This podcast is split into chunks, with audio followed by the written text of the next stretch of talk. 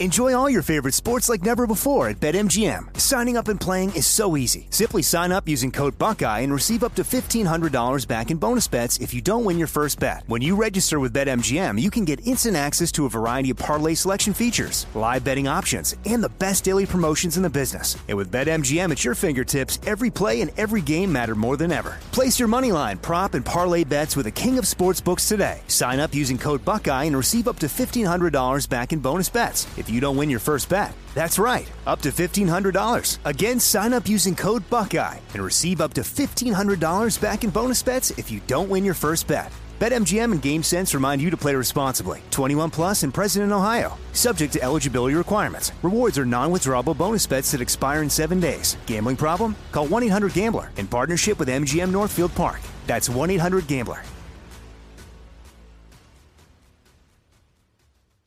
Dealing with pests can be a pain, but relax, Terminix can help. Because when pests show up, so does Terminix. With over ninety-five years of experience, they have what it takes to take on any pest problem fast. If your home or business has pests, don't stress it. Terminix it. Visit Terminix dot com to book your appointment online today. That's T E R M I N I X dot com. Hey, guys, you know what this playground could use? A wine country, huh? A redwood forest would be cool. Ski slopes! Wait! Did we just invent California? Discover why California is the ultimate playground at visit california dot com. Countdown with Keith Olbermann is a production of iHeartRadio.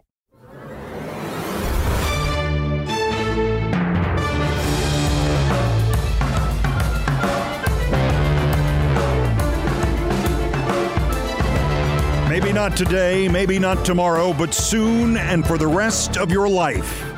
The White House correspondent for the U K newspaper The Independent, Andrew Feinberg, reports that special counsel Jack Smith will ask his Washington grand jury to indict Donald Trump for violating the Espionage Act and for obstruction of justice no later than a week from today and as early as today. And not just that, but The Independent also reports that Smith has been rather clever. The anticipated indictment of Trump about the stolen documents would be for violating eighteen U S Code seven ninety-three, gathering, transmitting, or losing defense information, which does not require that any actual documents in question be classified. It merely requires that there is defense information involved and that the accused stole it or told others about it or lost it.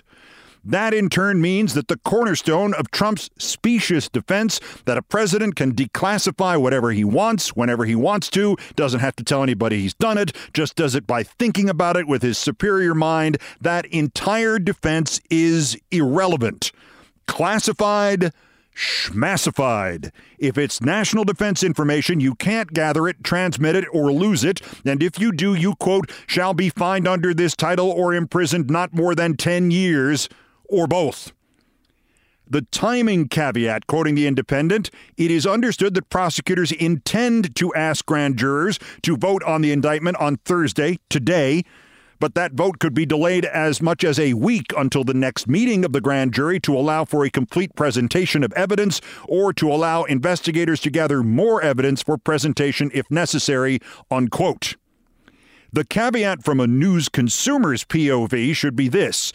As of recording time, there is no separate reporting yet confirming what The Independent published, that the indictment vote could come as early as today, nor that it might be delayed until next Thursday, nor that Smith's first shot at Trump will have eighteen U S C seven ninety-three written on it.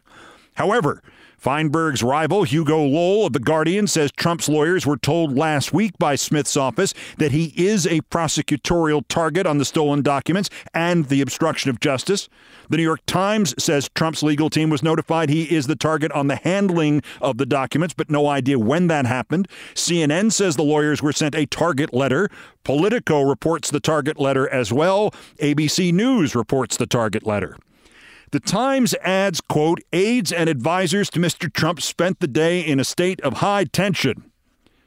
I bet they did. The Trump response to all this on social media, no one has told me I'm being indicted. Aw, the felon is always the last to know. It had been Trump lapdog John Solomon, ironically one of Trump's official representatives to the National Archives, where all this began, who published a piece yesterday claiming that federal prosecutors had just notified Trump's team that he was a target of their investigation and had told them an indictment in the documents case was imminent. Trump then posted to social media, quote, "No one has told me I'm being indicted and I shouldn't be. I've done nothing wrong, but I have assumed for years that I'm a target of the blah, blah, blah, blah." And how could that statement also be true? MAGA Haberman got hold of Trump, and she says he would not answer when he was asked if he was told he was a target, and he insisted he had not been told he was being indicted, and then he reminded her that he was not in direct touch with prosecutors. So it could be legally true, but not factually true. We know for a fact that Trump spokesman and apologist Taylor Budowich testified to the Miami grand jury yesterday because he immediately self-martyred on Twitter about it and then claimed Trump was being persecuted and had to be reelected and all the usual stuff you have to say to keep getting a Trump paycheck. The Times seemed to explain why such a low-rung, low-life as Budowich would have been called. He may have been asked about a statement that Trump allegedly ordered his staff to put together in January of last year, in twenty twenty-two. This would have been after he returned fifteen boxes of material to the National Archives. In the original draft of the statement, Trump said he had returned all the presidential material he had. That was in the draft. The actual Trump statement of January twenty twenty-two did not claim he had returned all the presidential material he had. The Times reports prosecutors are fascinated by the email chain within Trump world about the draft statement. And I'm just guessing here, but there could be some extraordinary admissions in that email chain, like, "What the hell? We didn't return everything," or something similar that would go directly to obstruction of justice. If, like me, you are trying to digest all this and you are now saying, "Wait, that's it? One charge for a fine or a maximum term in the pen for ten years? I want Trump breaking rocks at Sing Sing, Sing Sing until the year twenty-five twenty-five. Wait, back to The Independent. Its report emphasizes that an indictment on one charge from eighteen U S Code seven ninety-three by Jack Smith's Washington grand jury, plus whatever they're doing on obstruction of justice, is far from all of it. That Trump may also be indicted on other counts within the espionage umbrella and potentially for obstruction of justice, and that Jack Smith's mysterious Florida grand jury is still operating separately, and further indictments could emanate from there. The Washington Post, in fact, reports that the bulk of indictments could come from the Miami grand jury, which could give us a scenario in which there is one indictment in Washington today or next week and many more in Florida in the weeks to come. Obstruction of justice, by the way, could get you almost anything. Federal cases have ranged from probation to a twenty-year sentence to they don't even prosecute. The Guardian had one more relevant nugget to report. At the Miami grand jury, an unexpected face popped up. That newspaper spotted Jay Bratt, the chief of counterintelligence for the Justice Department, arriving in Miami day before yesterday. It reported that Bratt was expected to be leading the questioning of witnesses in Miami, like this P R flack Budowich. Bratt's presence is fascinating on many levels, not the least of which is the fact that he was the first one at the Justice Department to see Trump's foot dragging on returning documents more than a year ago as worthy of prosecution. More importantly, to the point of what's to come, I will repeat his title. Jay Bratt, chief of the Counterintelligence and Export Control Section of the National Security Division of the Justice Department. Unless they've got it wrong, and he was there as a witness to tell the grand jurors his experiences with dealing with Trump and his crowd, he is not there unless this is an Espionage Act case, or even worse, an espionage case in the more familiar sense of the phrase, as in the defendant sold our secrets to another country. There is one other detail reported here, and I'll give myself a one-second pat on my own back, because the way I saw it, the question was, which of these animals is bigger? Your choice is this mouse or this elephant. Back to The Independent. Quote, Mark Meadows has already given evidence before the grand jury and is said to be cooperating with the investigations into his former boss. It is understood that the former North Carolina congressman testified as part of a deal for which he has already received limited immunity in exchange for his testimony. A source who was briefed on the agreement claimed that the alleged agreement will involve the ex-chief of staff entering pleas of guilty to unspecified federal crimes. The Independent then says the Meadows attorney George Terwilliger said the guilty plea story is, quote, complete bullshit, unquote.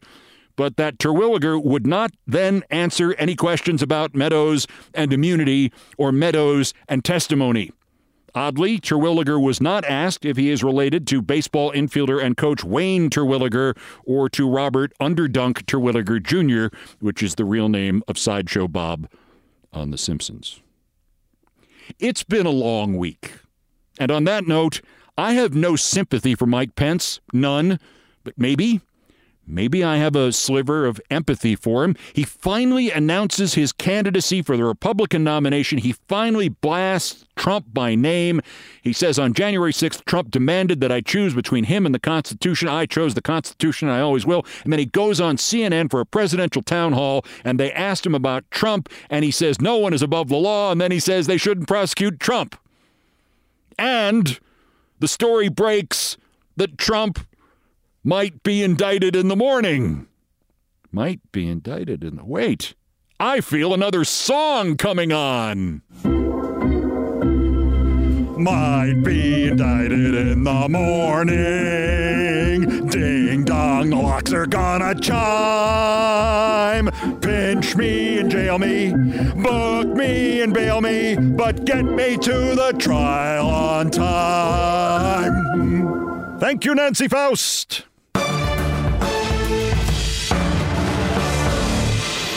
Also of interest here, Tucker Carlson may be sued by Fox, and Chris Licht got fired by C N N, and he got fired like five hundred feet from my house.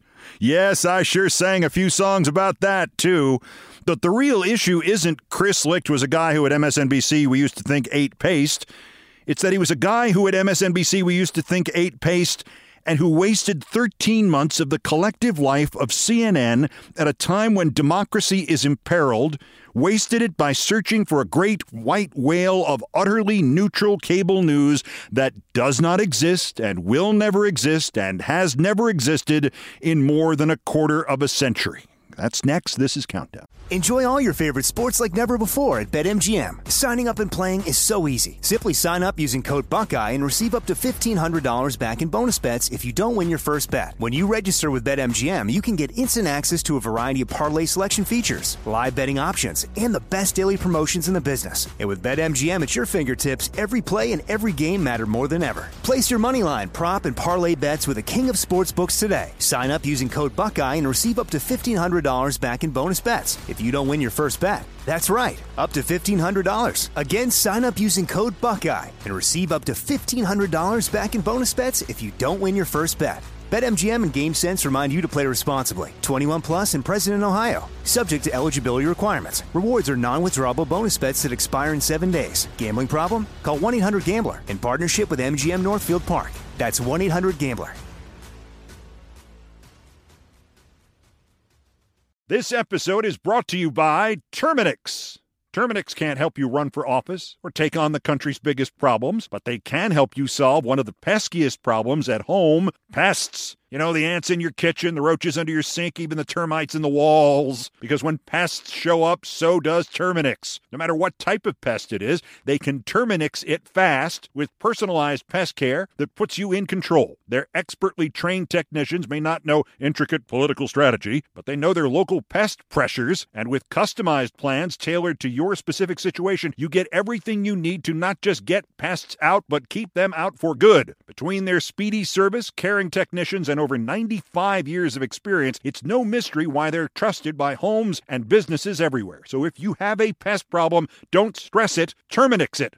Visit Terminix dot com to book your appointment online today. That's T E R M I N I X dot com to book online today. Good sleep should come naturally, and with the new Natural Hybrid mattress, it can. A collaboration between award-winning mattress brand Lisa and home design favorite West Elm, the Natural Hybrid is the culmination of these two companies' shared values: premium materials, meticulous craftsmanship, and sustainable practices. Made with natural latex, responsibly sourced natural wool, and environmentally safe foams, the Natural Hybrid elevates your sleep sanctuary, indulges your senses, and supports a greener tomorrow. Plus, when you purchase the Natural Hybrid, you're also helping fuel Lisa's work with shelters and those in need. Since twenty fifteen, Lisa has donated more than forty thousand mattresses to ensure children and families have a safe place to sleep. Don't put off a good night's sleep any longer. Get a Lisa mattress today for a sound sleep tonight. Visit lisa.com slash iHeart. That's L-E-E-S-A dot com slash iHeart.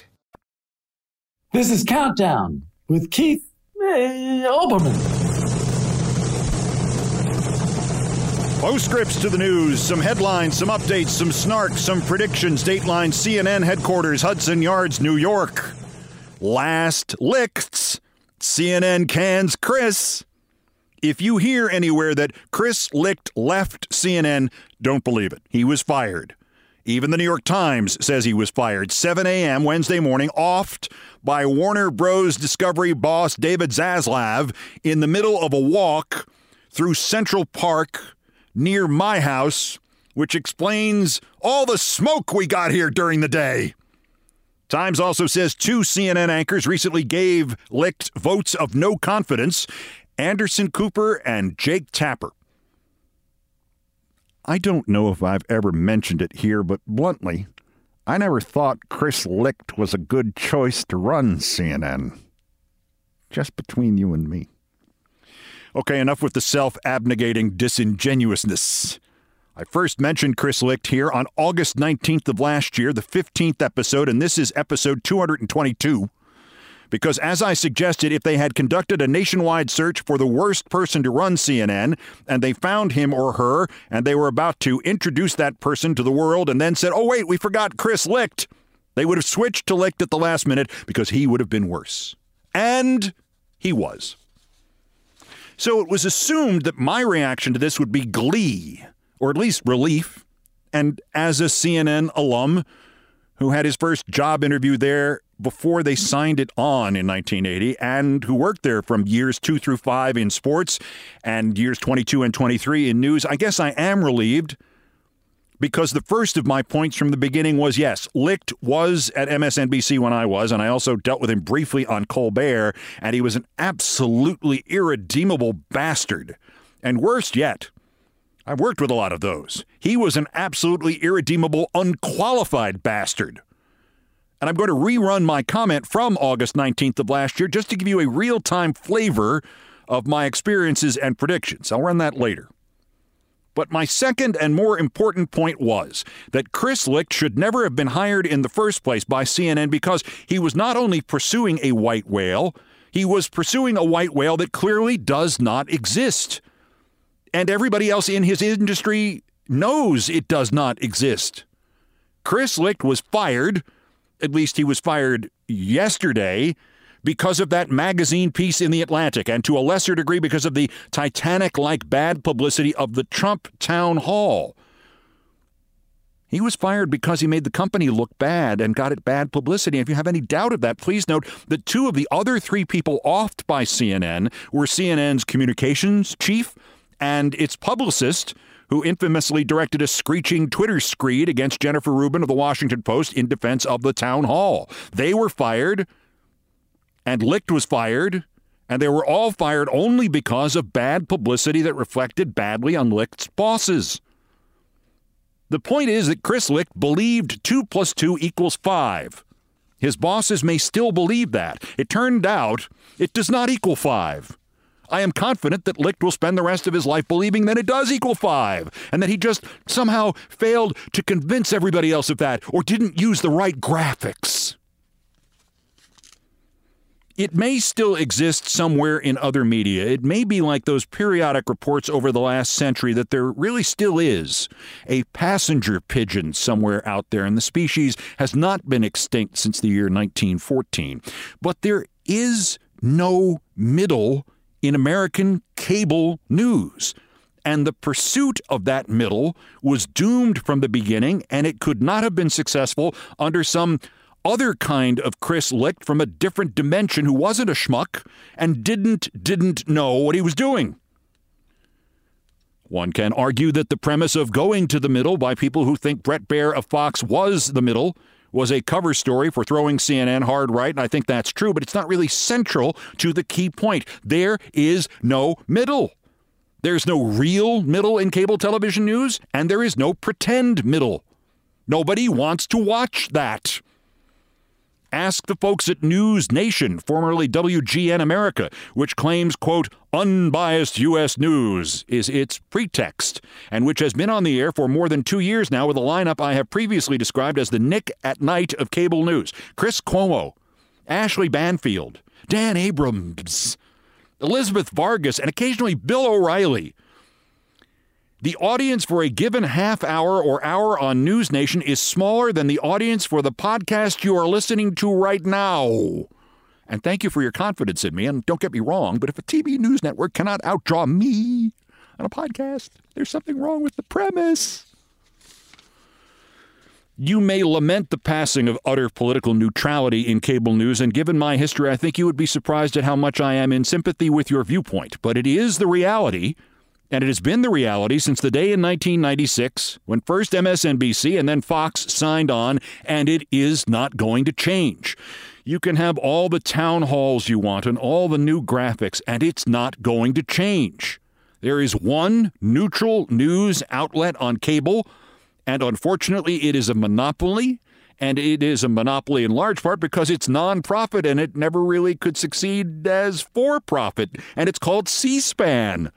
And other than one phone-in show, it just runs live coverage of hearings and press conferences. And sometimes I watch just that, and I think that's biased.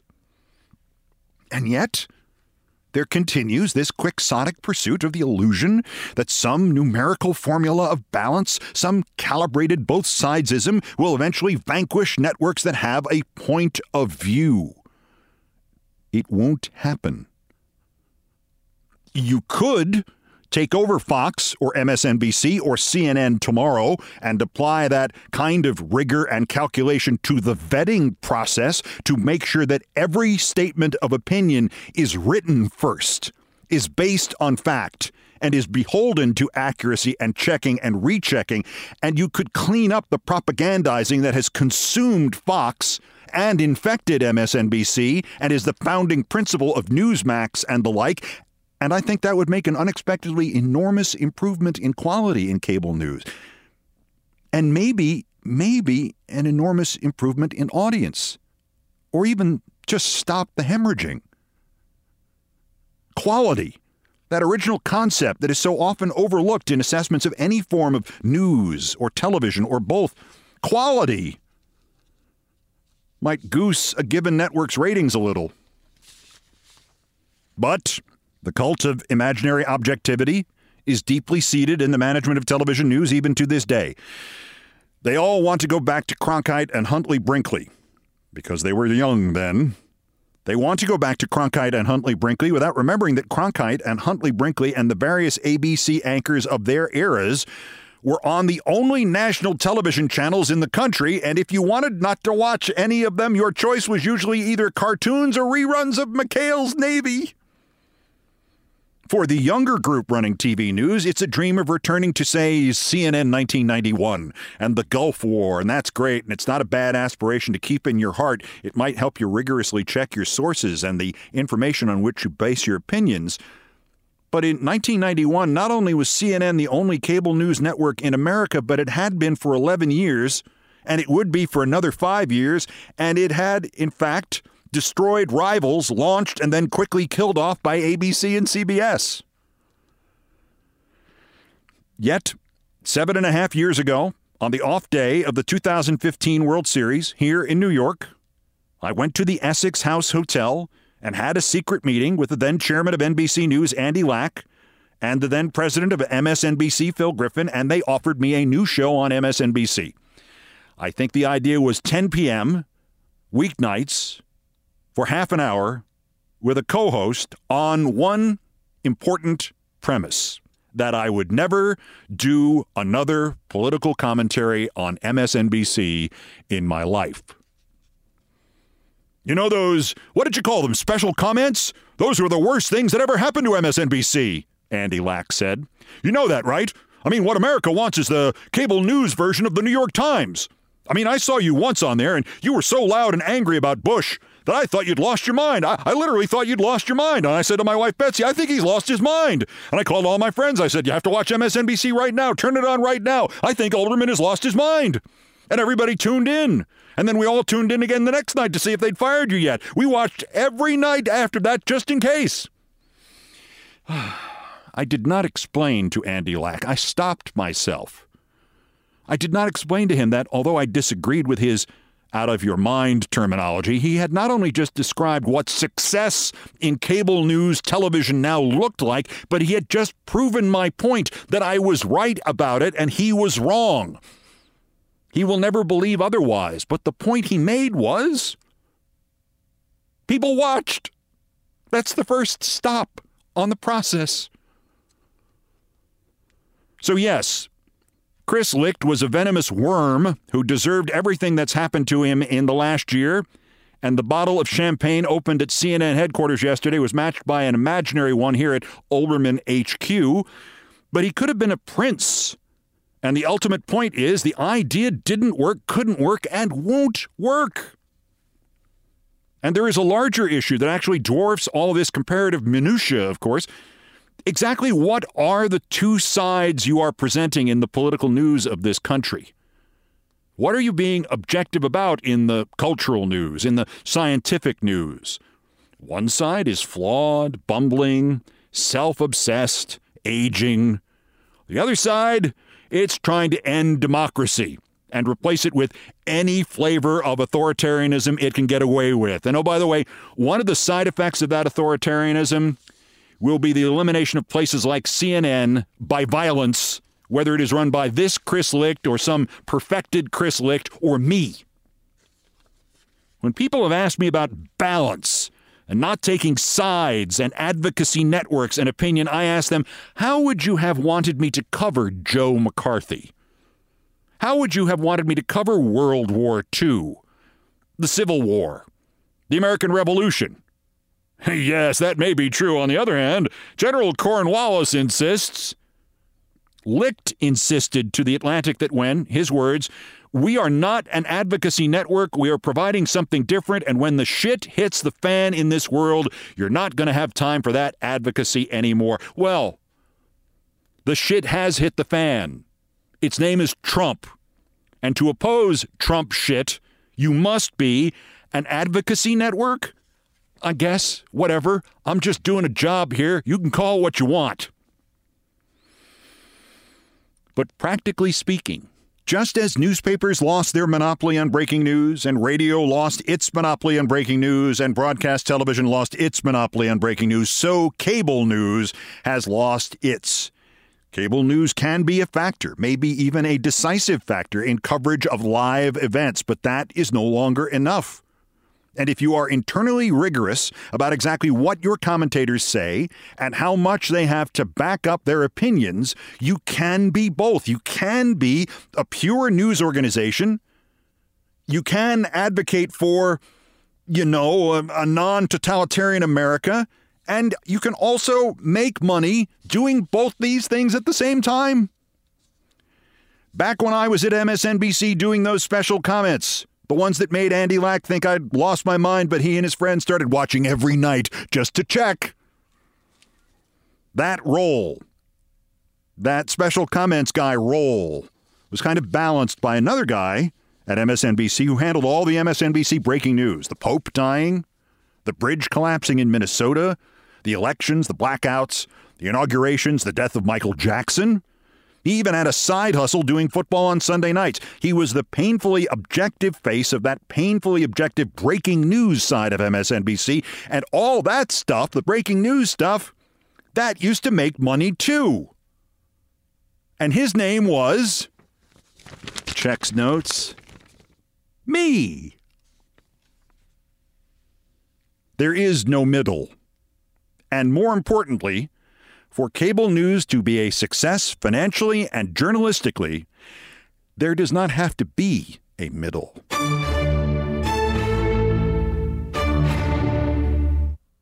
Enjoy all your favorite sports like never before at BetMGM. Signing up and playing is so easy. Simply sign up using code Buckeye and receive up to fifteen hundred dollars back in bonus bets if you don't win your first bet. When you register with BetMGM, you can get instant access to a variety of parlay selection features, live betting options, and the best daily promotions in the business. And with BetMGM at your fingertips, every play and every game matter more than ever. Place your moneyline, prop, and parlay bets with the king of sportsbooks today. Sign up using code Buckeye and receive up to fifteen hundred dollars back in bonus bets if you don't win your first bet. That's right, up to fifteen hundred dollars. Again, sign up using code Buckeye and receive up to fifteen hundred dollars back in bonus bets if you don't win your first bet. BetMGM and GameSense remind you to play responsibly. twenty-one plus and present in Ohio, subject to eligibility requirements. Rewards are non-withdrawable bonus bets that expire in seven days. Gambling problem? Call one eight hundred gambler in partnership with M G M Northfield Park. That's one eight hundred gambler.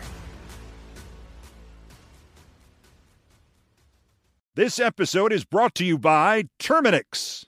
Terminix can't help you run for office or take on the country's biggest problems, but they can help you solve one of the peskiest problems at home, pests. You know, the ants in your kitchen, the roaches under your sink, even the termites in the walls. Because when pests show up, so does Terminix. No matter what type of pest it is, they can Terminix it fast with personalized pest care that puts you in control. Their expertly trained technicians may not know intricate political strategy, but they know their local pest pressures, and with customized plans tailored to your specific situation, you get everything you need to not just get pests out, but keep them out for good. Between their speedy service, caring technicians, and over ninety-five years of experience, it's no mystery why they're trusted by homes and businesses everywhere. So if you have a pest problem, don't stress it, Terminix it.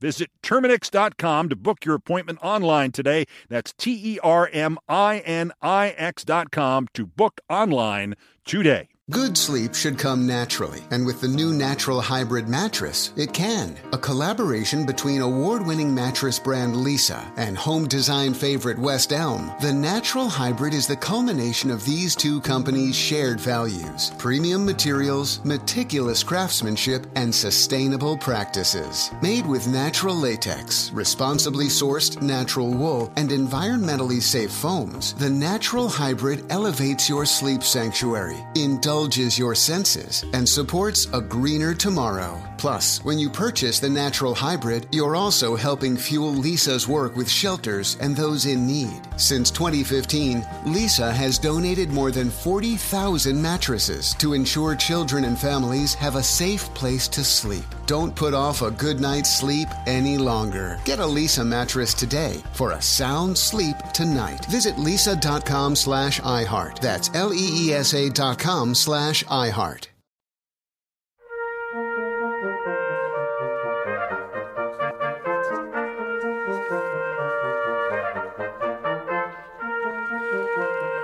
So as I've mentioned, I have been talking about Chris Licht and C N N since the fifteenth episode of this podcast last August. I want to play again what I said then. First, so as if there weren't enough fun stuff for just one day, Fox has notified Tucker Carlson that he has breached their contract. They may sue him. This is about the thing he uploaded to Twitter on Tuesday night, which he identified as episode one of his new series. It was sad. Anyway, I don't often take the employer's side in stuff like this. In fact, I can't remember if I've done so in this century or a previous one, but Carlson says a Fox executive has told him they want to sideline him until twenty twenty-five, and bluntly, they can do that. With rare exceptions, and I know what those exceptions are, I had one in my contract at N B C, television contracts basically require the network to do only one thing: pay you. Not play you, just pay you. That's all. So if Tucker Carlson's contract reads that he can't appear elsewhere, even on Twitter videos, Fox can enforce that as long as they send him the check. They could negotiate a deal in which Carlson forfeits some or all of the money and then is free to do whatever he wants. But Fox does not have to do that. They have total control of this situation. Carlson's lawyer has responded to Axios that Fox is violating his client's First Amendment rights, which is nonsense. I mean, if they stopped him or tried to stop him from tweeting, that would be probably violating his First Amendment rights. But doing videos for profit or planned profit for another company that is technically a rival to Fox? No. Sorry, Tucky, you lose. Plus, as somebody who uploaded my G Q Resistance series to Twitter and then my Olbermann versus Trump series to Twitter and then the promos for this podcast series to Twitter, boy, was that Tucker Carlson Twitter video underwhelming. He just isn't good enough to stare into a camera and carry a static shot for two minutes, let alone ten. He needs to be doing those interviews with the reaction shots to the guest comments where he looks like a dog who was just shown a card trick. Tucker, I know you don't care about my advice, and I don't care if you take it or not, but if this is what the Twitter series is going to look like, take Fox's money and go on a round-the-world cruise through next year at their expense. Yesterday, C N N canceled its weekly show reviewing the media, Reliable Sources, the only such program in mainstream television. C N N also fired its host, Brian Stelter, after nine years at the network. I've had problems with some of Brian's work since he founded the T V Newser blog while he was in college in two thousand four, later at the New York Times. But I've never had any problem with his intent nor his work ethic. And his stuff on C N N made him such a target from the far right that you would have thought he was me, or that he was on the air seventeen hours a day on C N N rather than once a week. The reason was simple. After M S N B C cut a deal to stop calling out Fox News, pretty much, nobody in television called out Fox News and the rest of the lunatic right propaganda machine, except Stelter. His firing was no surprise. You may not know it, but C N N was recently taken over by a company owned by billionaire Trump donor John Malone, and Malone intends to very gradually reduce C N N to, at best, twenty-four hours a day of both sides-ism. Think Michael Smirkanish on a loop. Stelter did the most damage to the right, therefore Stelter was the first to go. He will not be the last. C N N's new president, Chris Licht, is there to dismantle the liberal parts of C N N. I know this because I worked with him at M S N B C, where he decided that part of his job was to try to dismantle the liberal parts of M S N B C.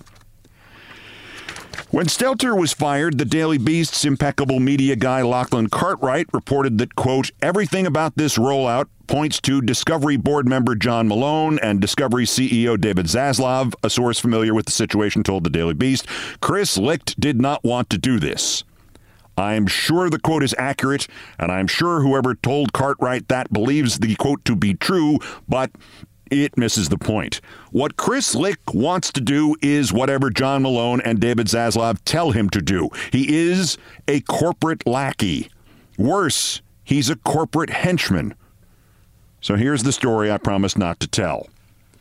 Perhaps the most amazing thing about my ten years at M S N B C was the fact that Joe Scarborough and his producers, especially his chief henchman, ever got their own show on the air, because nobody I have ever worked with in radio or television, in sports or news, in the twentieth century or the twenty-first, ever spent more time trying to screw with other programs on the same network than did Joe Scarborough.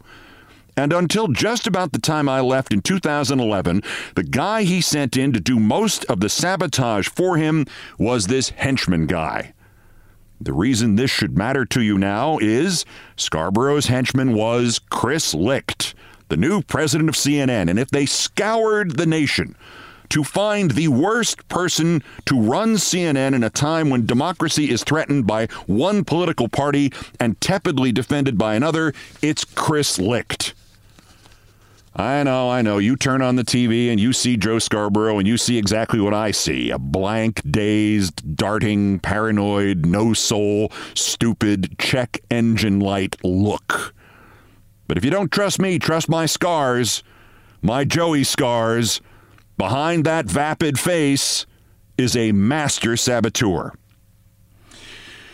Early in two thousand eight, the late Tim Russert called me and warned me that the G O P had upped its pressure on me. He said he had heard from somebody in New York that somebody in New York was going into the office of the president of N B C News saying that Joe Scarborough couldn't get his friend John McCain to come on to his new morning show because I was so critical of McCain on Countdown. Tim was not sure it was Scarborough, but if it wasn't, who else could have gotten in to see the president of N B C News other than Scarborough or his executive producer? The evidence for the new C N N president, Mister Licht, being directly involved in interfering with programming to benefit somebody else's friends or political cronies was vague in two thousand eight, but not at all vague two years later. Early in January two thousand ten, the Republican candidate to fill the Senate seat of the late Ted Kennedy, Scott Brown, the former semi-nude model, was at a rally when one of his supporters talked about, quote, shoving a curling iron up the backside of the Democratic Senate candidate, Martha Coakley. Scott Brown clearly heard the remark from the crowd and responded, quote, we could do that. On January eighteenth on Countdown, I did a brief commentary about how unsuitable Brown was for public office. I said he was, quote, an irresponsible, homophobic, racist, reactionary, ex-nude model, teabagging supporter of violence against women and against politicians with whom he disagrees, unquote. I had quotes from Brown. I had videotape of him disparaging his minority opponent in a local election to her face at a debate to back up what I said. An hour later, Joe Scarborough commenced a tweet storm against me. Quote, Olbermann calls Brown a homophobic, racist reactionary who supports violence against women. How reckless and how sad. It's no longer enough to simply disagree with someone. I'm sorry, I just fell into my Scarborough impression. Just as when Beck called the president racist, this sort of rhetorical extremism must be discouraged. It cheapens the debate. End quote. End impression. Now, there was a standing rule at M S N B C. You want to criticize another M S N B C personality? Go ahead. Have a blast. But it must be on the air on M S N B C, and the other person must have an opportunity to reply in real time in the same show or in some kind of face-to-face way. No hit and run. No Joe Scarborough tweet storms. If you criticize them by name or by inference in any other medium, newspaper interview, radio, social media, you were to receive an automatic suspension. The next day, January nineteenth, I called the president of M S N B C, Phil Griffin, and I asked how long Joe Scarborough's automatic suspension was going to be. Griffin asked me to come into the office a little earlier than usual and to go see him. He said he had already had a meeting about the tweets that morning with Scarborough's executive producer, Chris Licht. Griffin explained that Scarborough, according to Licht, considered Scott Brown a friend. More importantly, Chris Licht warned Griffin that if Griffin followed through and enforced the suspension rule, Scarborough would have no other option than to go to the press and tell reporters, especially reporters at right-wing websites like Tucker Carlson's The Daily Caller, that he, Scarborough, had been suspended because he, Scarborough, was a conservative, but I was a liberal, and that I, and not Phil Griffin, ran M S N B C. What can I do? Griffin was scared. I told him he could fire Scarborough and Licht because they had just tried to blackmail him, and eventually he was going to have to fire them both anyway, but that I knew he would not do this, and that I knew now that he would not suspend Scarborough either. And Griffin did not suspend him. Partial score, Scarborough's friends, two, M S N B C's rules of behavior, nothing.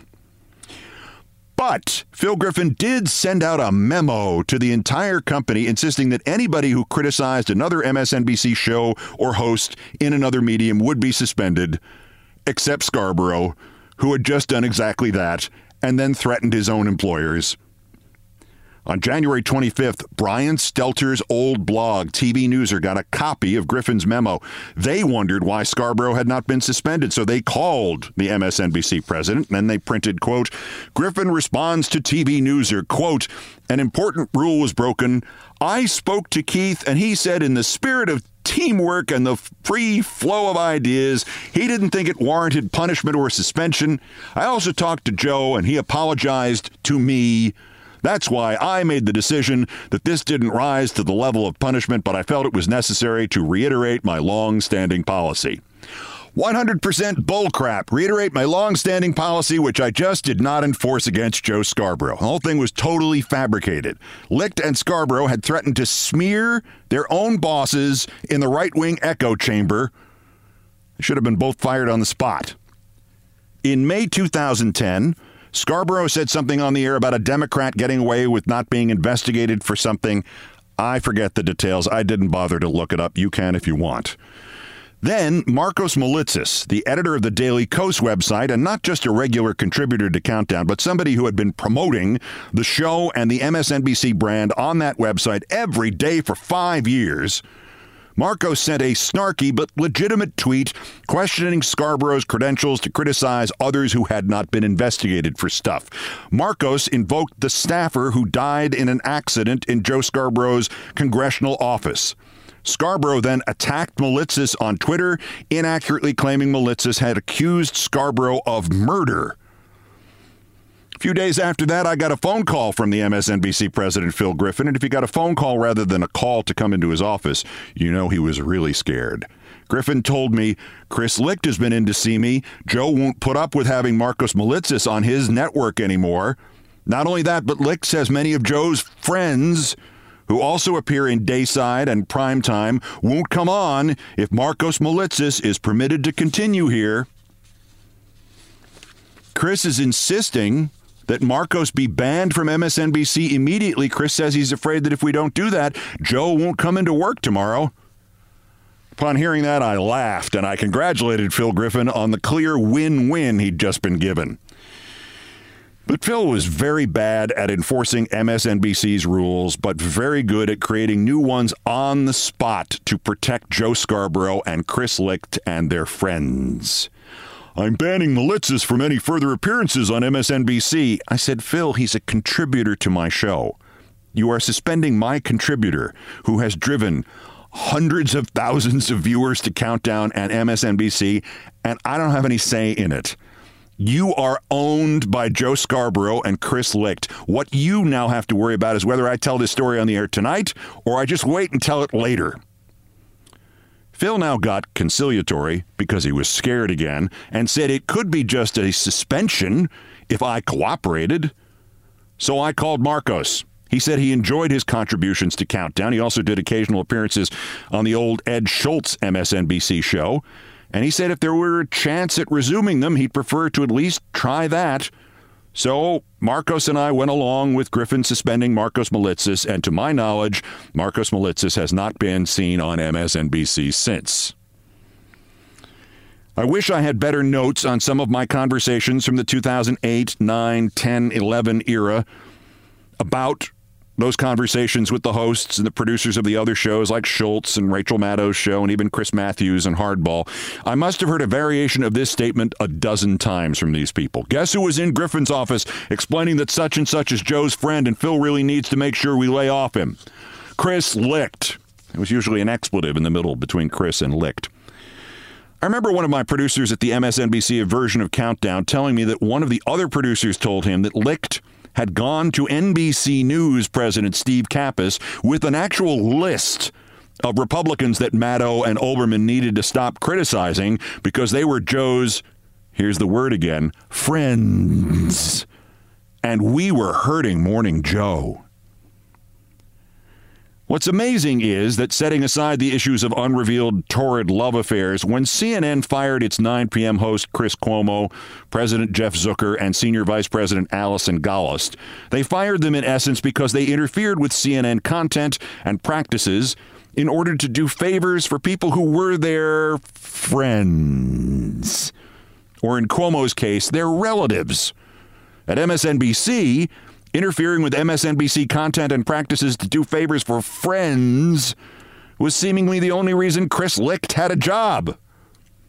So, C N N got rid of left-wingers for a terrible violation of journalistic ethics, and then hired as president a right-wing henchman who had committed exactly the same journalistic ethical problems and who, for his act, the first one of his career at C N N, killed off the only national television show that regularly held up Fox News, Newsmax, and all the rest to the world to show that they were the threats to democracy that they are.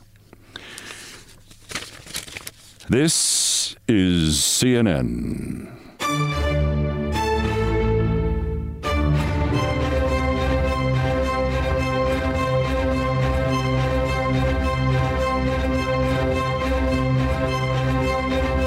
And now he belongs to the ages. I've done all the damage I can do here. Countdown has come to you from the Vin Scully studio at the world headquarters of the Olbermann Broadcasting Empire in New York. Here are the credits. Most of the music was arranged, produced, and performed by Brian Ray and John Philip Chanel, who are the Countdown musical directors. All orchestration and keyboards by John Philip Chanel. Guitars, bass, and drums by Brian Ray, produced by T K O Brothers. Other Beethoven selections have been arranged and performed by the group No Horns Allowed. The sports music is the Olbermann theme from E S P N two, and it was written by Mitch Warren Davis, courtesy of E S P N Incorporated. Musical comments by Nancy Faust, the best baseball stadium organist ever. Our announcer today was my friend Larry David, and everything else is pretty much my fault. So that's Countdown for this, the eight hundred eighty-fourth day since Donald Trump's first attempted coup against the democratically elected government of the United States. Don't forget to keep arresting him while we still can, like today and every day, for the rest of his life. The next scheduled Countdown is tomorrow. Till then, I'm Keith Olbermann. Good morning, good afternoon, good night, and good luck.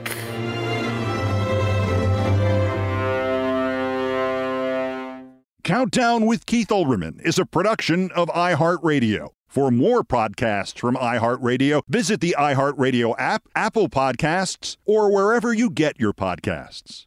At Bet three sixty-five, we don't do ordinary. We believe that every sport should be epic. Every home run, every hit, every inning, every play. From the moments that are legendary to the ones that fly under the radar. Whether it's a walk-off grand slam or a base hit to center field. Whatever the sport, whatever the moment. It's never ordinary at Bet three sixty-five. twenty-one plus only. Must be present in Ohio. If you or someone you know has a gambling problem and wants help, call one eight hundred gambler.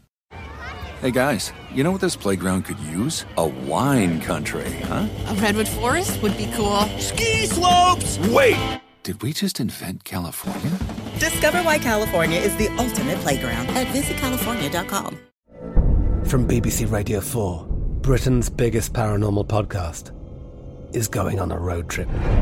I thought in that moment, oh, my God, we've summoned something from this board. This is Uncanny U S A. He says, somebody's in the house, and I screamed. Listen to Uncanny U S A wherever you get your B B C podcasts, if you dare.